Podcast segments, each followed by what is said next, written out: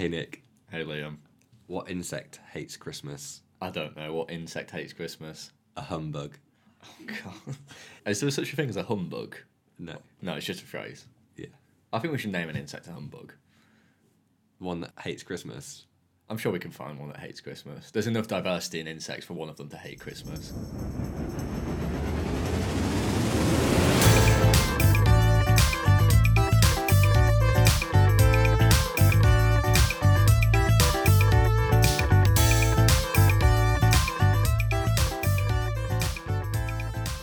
Hello, lovely listeners, and welcome to another episode of Entocast. See, I you're mean- on the lovely listeners bandwagon now. Well, like I said, once you've opened that can of worms, there is no closing that particular can of worms.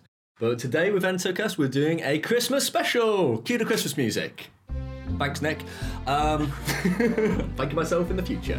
And today we've moved the Entocast studios to Liam's lovely home, and we are joined by a special guest, which is Jess Bartlett, and she's going to tell us about her work in Antarctica with insects. Hello. So hopefully you see what you did there. You know, Antarctica, cold, cold, Christmas, There's a link. There's definitely a link. Trust us. There's a link. and also you know apologise if we're massively overexcited because we are a pair of big kids and we love Christmas. It's probably our favourite time of year. Nothing emphasises this more than the fact that Liam is at the moment wearing a colourful Christmas jumper with reindeer on it and Christmas trees that lights up with LEDs. So this is how much uh, we love Christmas. He's just turned it on. I am actually currently lit up. I think you should leave it lit up for the rest of the podcast. That could be like a recording on light. The fact that your jumper's lit up. so as you can hear, there's another person with us today, and that is Jess Bartlett, our guest. And you went to Antarctica to study insects. So first of all, what are insects doing in Antarctica, and what insect were you looking at? The insect I was looking at is a type of flightless chironomid, so a little midge, moves around in the soils like a detritivore. And it's called Eretmoptera murphyi, and it's actually been there for a long time. It's historically endemic to the area, to Antarctica, along with several other um, chironomids. So Eretmoptera murphyi is related to a couple of other midge that you'll find in Antarctica. One that lives even further south called Belgica antarctica, which is actually on the continent proper, whereas Eretmoptera murphyi is in the maritime Antarctic, so on a small island just off the peninsula.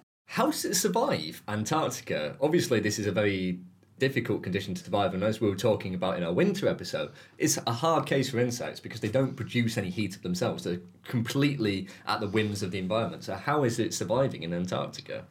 Well, luckily enough for where it is right now on Signy Island, the summers are generally quite positive temperatures, but they still have to combat the winters. Obviously, they can't migrate, they are stuck where they are, and living in the soil, they are very liable to freezing. So, going back to what Scott mentioned in one of your previous episodes, they either have to learn to avoid the freezing altogether, either physically or through various physiological mechanisms, or they can actually tolerate being frozen. So, like within their their cells themselves, they can tolerate being frozen. And at different life stages, this insect, Eretmoptera murphyi, it can either avoid or tolerate. So it, it's pretty hardy, and it can freeze. Well, it doesn't even freeze like his whole body doesn't freeze until about minus nineteen. So it's it's pretty tolerant.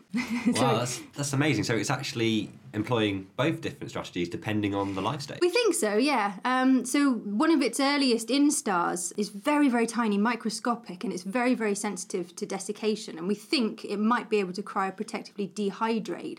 So that's a feature that you see more with insects. Well, not insects, but uh, tardigrades or collembola. It's not so- something that you would see in a, a higher organism like this midge. So we're going to be exploring that to see if that's a strategy it uses in the earlier life stages. It has four instar stages, and by the time it gets to the fourth, it's a couple of millimeters long. So then it's able to, to tolerate the freezing a little bit more. And we, I have actually frozen it in blocks of ice, and Wow. they survive. Tough midge. Why are you studying it? What's the point in uh, looking at this particular midge? You said it seems to be historically endemic to the region. It is, but it was pushed out um, with the glacial maximum to South Georgia Island, which is in the maritime Antarctic, so not strictly within the Antarctic Circle. And it's been there ticking over. But then in the 1960s, in a uh, yes, a, a plant transplant experiment that went awry, um, let's shall we say, it was brought to Signy Island, which is within the Antarctic Circle, much closer to the peninsula, much more of an extreme environment. And they didn't realize that they were transferring the soil creatures at the same time as testing if the plant survived and introduced this midge and also an enchytraeid worm, which isn't doing so well, but the midge is thriving. And that's partly because there are no other competitors or predators on this island. It's a very, very basic ecosystem. There's no other terrestrial invertebrates. In fact, it's the biggest thing on the island as a terrestrial organism. So is there a risk there of it becoming invasive? There is. It's doing so well, partly because it's parthenogenic, so it doesn't need usual swarming patterns in order to spread and replicate. So it can bypass a lot of the environmental factors that prevent or that limit populations from really exploding in the polar regions. So it doesn't have to fly, it doesn't have to find a mate, it can just wake up and just get on with it straight away. So its emergent season is across a few months rather than a single swarming event. And that means it can spread throughout those few months as well. It gets a real good head start on it. So it is becoming invasive, its population is spreading. And what we think as well is our activity on the island is actually moving it around in our boots. So we're at further risk of spreading it again. And currently, we're a little bit concerned about it being able to get anywhere else because we know from previous physiological studies that it's pre adapted to even colder, even more extreme environments because it has this historical association with the area. The main worry is that it would get to the continent proper. But you said this is a very basic ecosystem. Mm-hmm. There's not a lot going on there. So what is the damage? What what is the problem of it being invasive? Because it's a detritivore and there's nothing else in the soil there that's doing anything like its job. It's effectively having an influence similar to I always think of it as like having uh, buckets of baby bio and pouring it on completely non-fertile soil. It's more of an extreme example, but just to get the point across if you've got pretty sterile soil that's host to just a few microorganisms, maybe some collembola, maybe some very small mites, but in, in no abundance, and then you add something that's capable of doing the job of an earthworm, and nothing is going to compete with it, nothing is going to predate on it, and nothing is limiting its population spread. So you can have areas where there's 150,000 individuals in a metre squared. It's just bonkers so inevitably they're chewing up the soil and the detritus and pooing out fertilizer at the back. So they will be having an effect on nitrogen cycling. They might be influencing things like the levels of phosphorus in the soil as well. And this will have really big impacts on a polar ecosystem that is evolved to not need those things. So the mosses that grow on Signy which is the dominant vegetation type there they prefer to have low nitrogen. And in fact, if there was too much of it in the soil, they might be negatively impacted. So you end up having these trophic effects. And what we also don't know is the effect that this huge population of such a voracious insect in the soil is having on the other communities around it. So the collembola and the mites that are endemic to the island.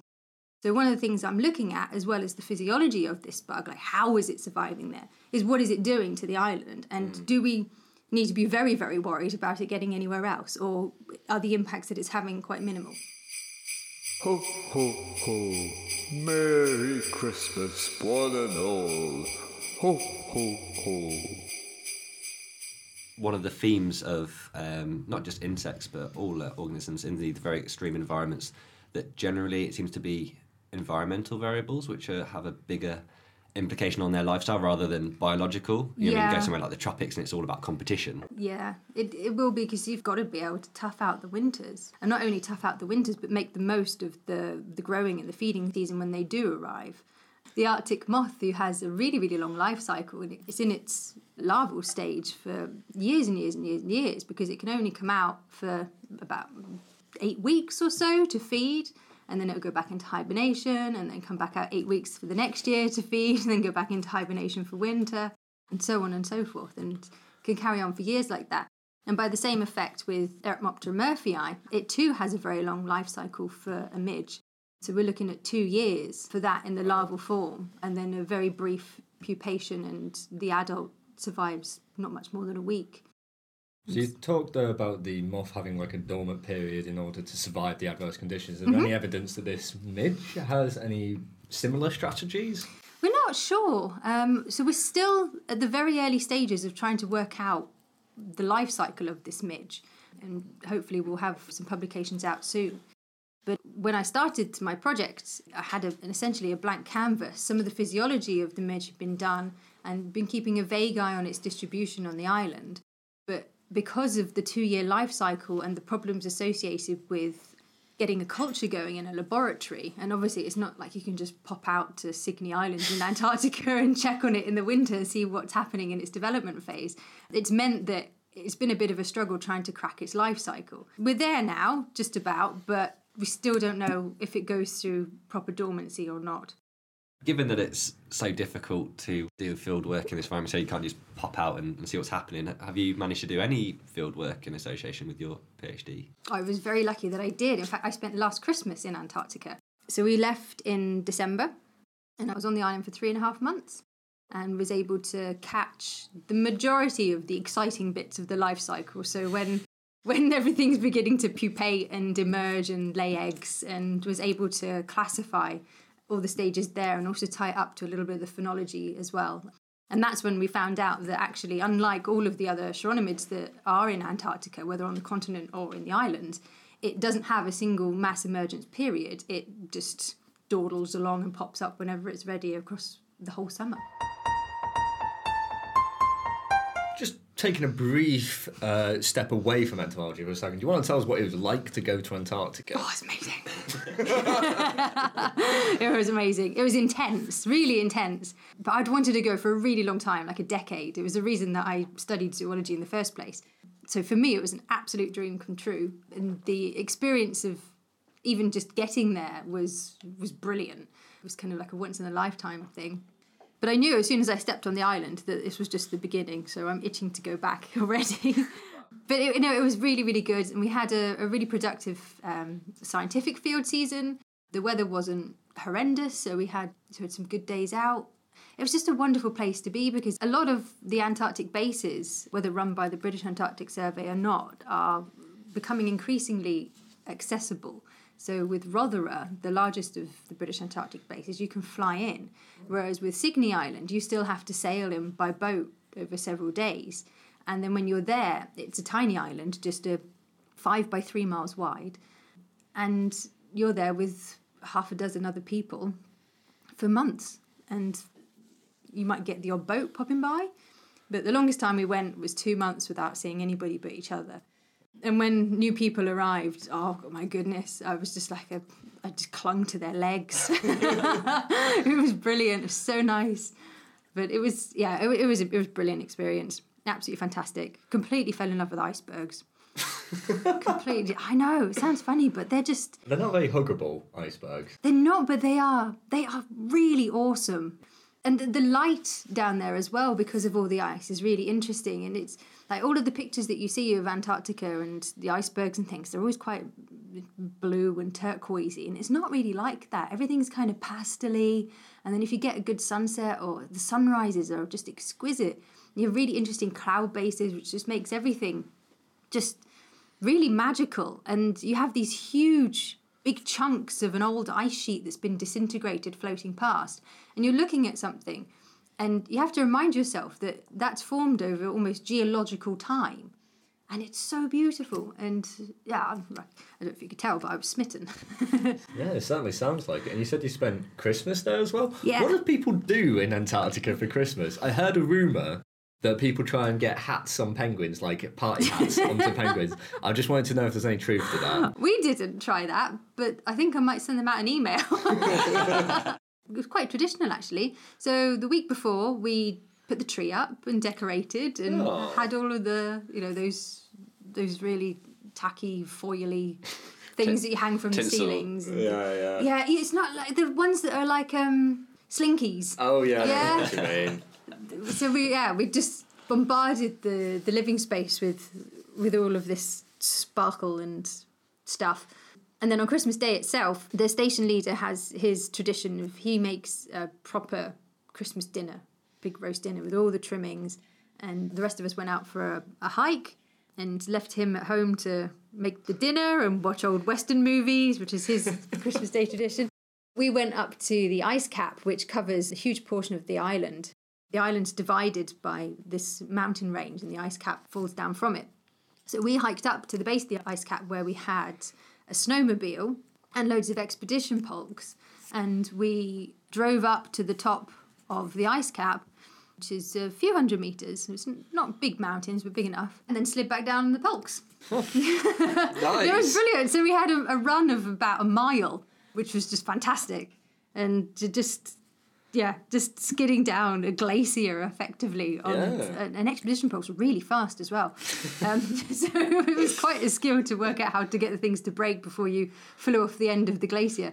Um, um, which is, I've got some really funny GoPro footage as well of me pretty much failing to do that and having to be caught by people before I plummeted. So yeah, we had a we had a brilliant afternoon, and then after we were all windswept and ruddy from the sledging, we went back and had Christmas dinner and watched movies together, and um, yeah, it was brilliant.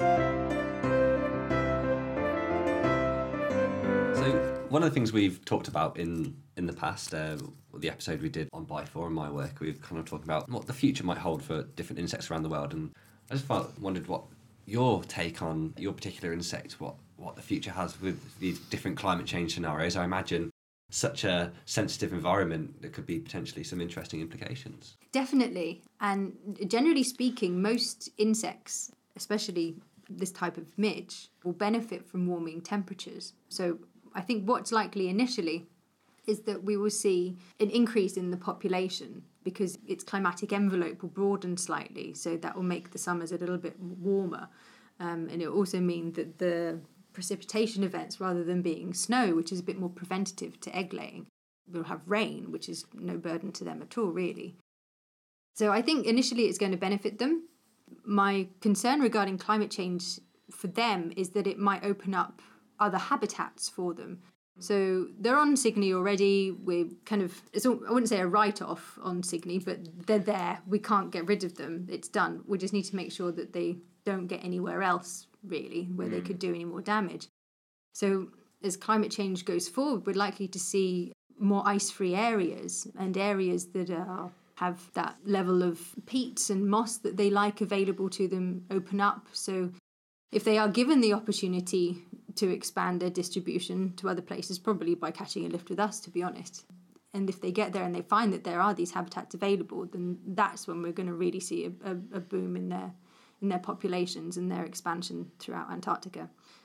And would that have a knock-on effect to the Antarctic ecosystem? These guys, you said they already have like quite a big effect on the Signy ecosystem. Well, we think they do, yes. you think they do, yes. but in the continent proper, I mean, would you project that they would have a big impact there? I would think so. So, in areas of the Antarctic Peninsula where you have uh, Belgica Antarctica, they will be essentially be doing the same job. But I would make the assumption that if you were to find Eretmoptera murphyi alongside Belgica and they were to compete, it would be Eretmoptera that would win because Belgica is a sexual species um, and is dependent on those single emergence events where it can swarm, whereas Eretmoptera is not. So, in that regard, it would have a big impact because it can turn over what the system there is used to and increase the number of chironomids in the soil. And then in areas where, again, there, where there has been nothing like it, there are no higher invertebrates, there is nothing in the soil, there are no detritivores in the soil on that scale, then over time, yes, absolutely, we would have this strong effect. How that will react to a system that is newly ice free and moss has not established, so rather than effectively killing off the moss by increasing nitrogen levels, or at least having a negative effect, maybe you might find that could potentially, this is really, really big picture, long term thinking here, it could potentially open up the habitat for different vascular and non vascular plant species to encroach as well, whereas they weren't pre- previously able to get. Um, what's the word I'm looking for? Get a foothold on That's it. Yeah. Root hold. Root hold. Yeah. Get a Well, root hold. So where they wouldn't be able to get a root hold because not only is the environment too extreme, but the soil is too poor.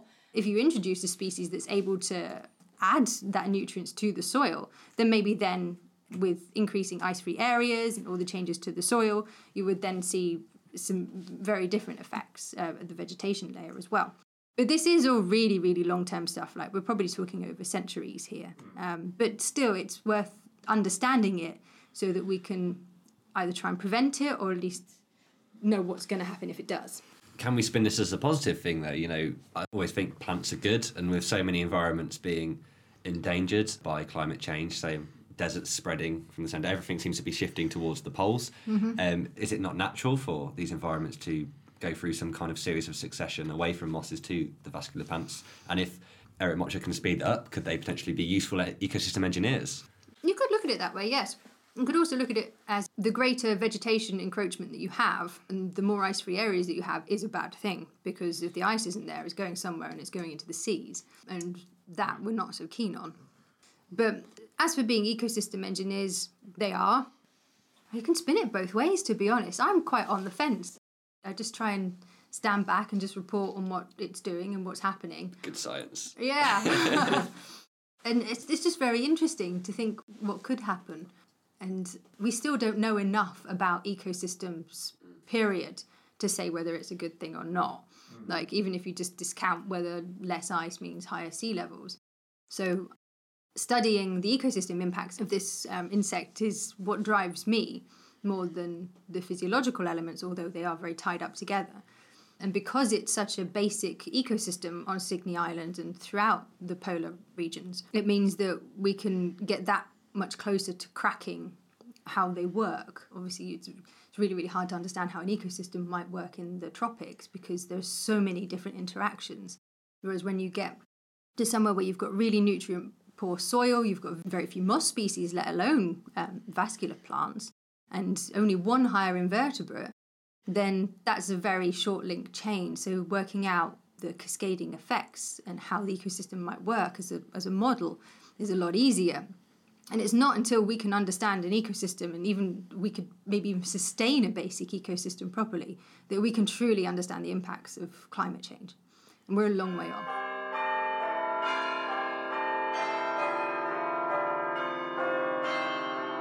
The other thing I was thinking about, you said Belgica and Eretmoptera are both chironomids. Mm-hmm. So are the only insects in Antarctica chironomids? And, and if so, what is it about them which makes them able to kind of survive in this environment where there are no other insects or even higher invertebrates?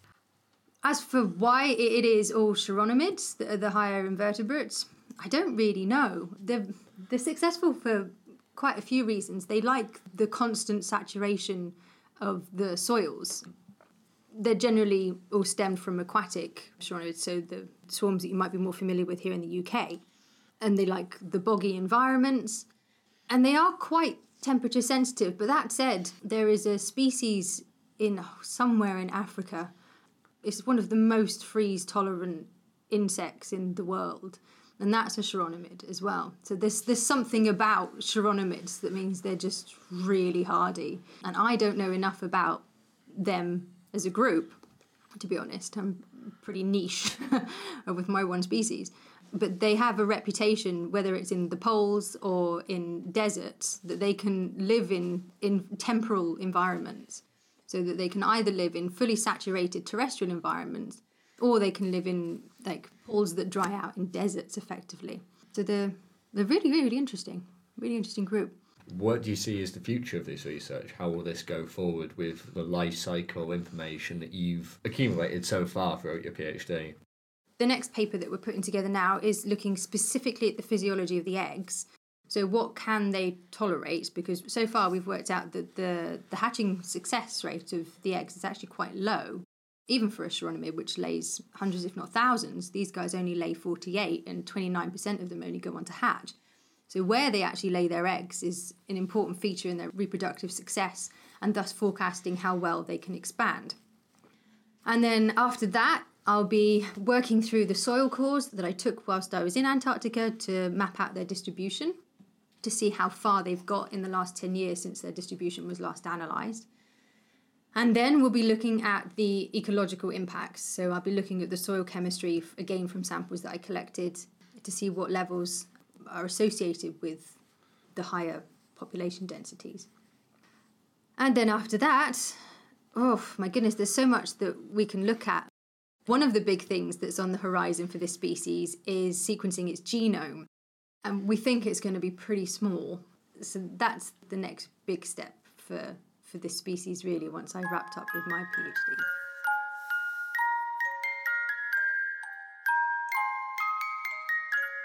All of your research activities in the past, or what you've done in your career so far, has focused on extreme environments. I was just wondering why that is. You seem to either be in the Antarctic or the Arctic.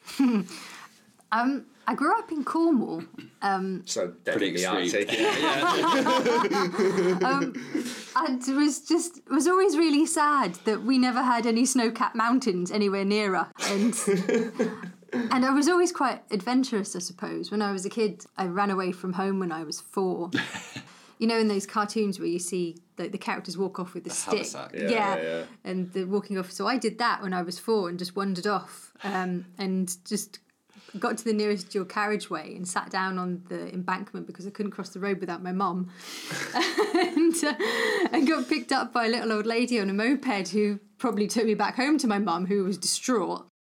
There were several episodes like that throughout my whole childhood, so I've always been interested in adventuring and exploring.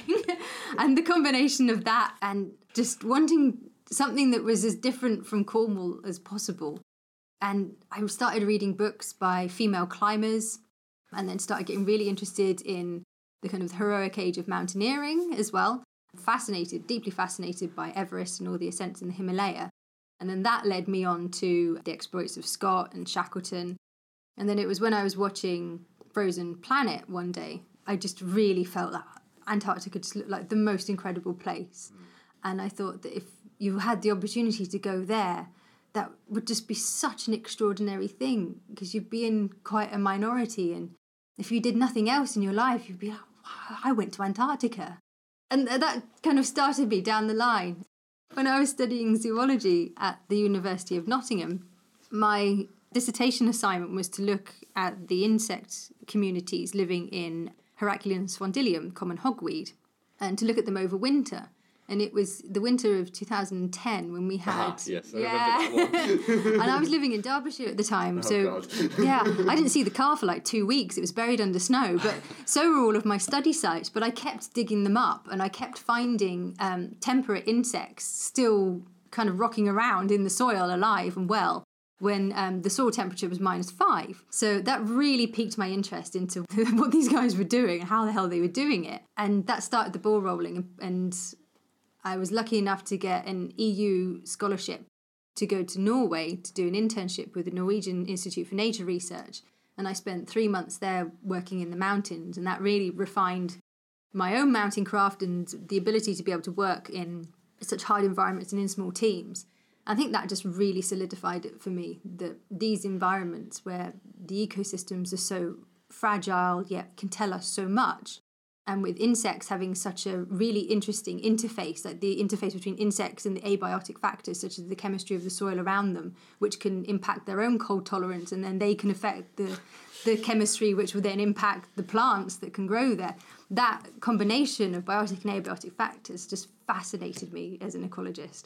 So I was just hooked. And from Norway, I went to the Arctic, and then from the Arctic, I managed to go to Antarctica. And I hope to keep ricocheting between the two for the rest of my days.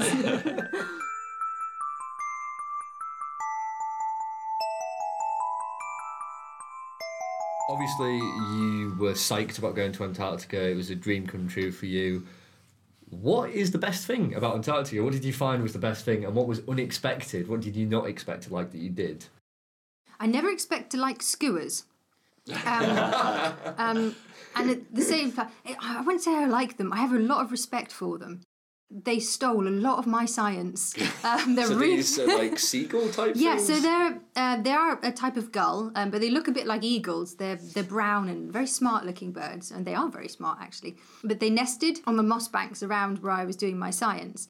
They were just very very curious and fearless, and sometimes they'd harass me, sometimes they'd want to investigate my samples. And you'd literally just hold them out and they'd peck it and then look at you expectantly, like, why is this not a food. And one day, even I was taking a seawater sample, and one of the youngsters came down and landed at my feet and looked at me, and I poured the seawater out so it could see what it was. And it got grumpy because it was seawater and started pecking my shoelaces. But I thought they were brilliant, brilliant birds. But yeah, they did steal a couple of hundred pounds worth of temperature loggers. So not that brilliant. Um, and my favourite, favourite, it has to be the icebergs.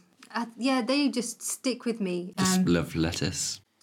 oh, Oh my goodness. Oh no. That's a mid dad joke, like midway through the episode, dad joke. Oh my goodness. Just Are you so happy with yourself? so so listeners know, like the little puns that you get at the beginning of every episode, that is Liam twenty four seven. I sit opposite him and it's just like that all the time. And we just spend so much of our days just groaning with our heads in our hands like we are now. Anyway, icebergs, not the letters kind. No, they are magnificent and I was so obsessed and I've spent a lot of time photographing them and I still pore over the photographs I took of them today. You don't get them anywhere else. You only get them at the poles. And if you're in any question when you're looking at the blue seas and the grey rocks with all the lichens that we're quite familiar with and green mosses, you could forget where you are and then you look up and you've got an ice sheet floating past you and it's just yeah, it's wonderful. Well, it sounds absolutely incredible. I'm not sure whether I could deal with, with it. Um, I might have to take some thermal underwear, but uh, it sounds absolutely remarkable. Yeah. So uh, thank you very much for talking today. Just listening to you talk about this, your research. Just one thing that really stuck out in my head is just how awesome insects are at surviving in these extreme habitats. We see time and again when no other stuff can hack it. The insects are there, going strong, um, s- keystones in the ecosystem. Yeah, absolutely. Thanks again, Jess. If our listeners want to hear anything more about your work, is there anything you want to signpost them towards? Please um, visit me on Twitter, which is uh, Jesamine, J E S A M I N E C B. And also my Instagram handle, which is the same, but with a dot between the Jesamine and the CB. Thank you for joining us, but I think that's all we've got time for this time. I hope you all have a Merry Christmas. Merry Christmas. Merry, Christmas! and uh, don't forget to subscribe if you like hearing us. Tell all your friends as well, and like all our social media. Uh, now that just leaves us to thank the Royal Entomological Society for kindly sponsoring the podcast, and we shall be back in the new year with some more episodes. So, Merry Christmas and a Happy New Year to everyone.